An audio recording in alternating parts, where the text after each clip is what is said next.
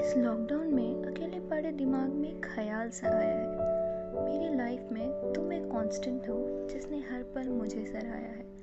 जैसे जब कभी मैं बेवजह नाराज़ हो जाती हूँ, छोटी सी बात पर कई बार हद चिल्लाती हूँ।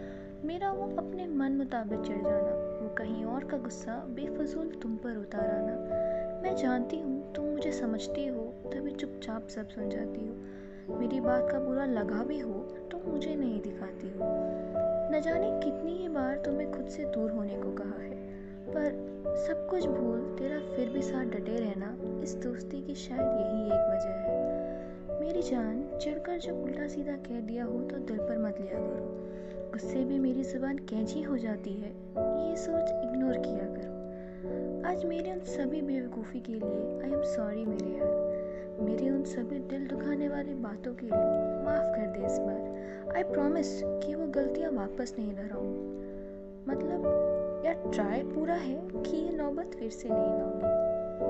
पर दोबारा कभी अपना आपा खोकर तुम्हारे सामने बिखर जाऊँ अगर, शांत होने के बाद उठक बैठक करा लो मंजूर है।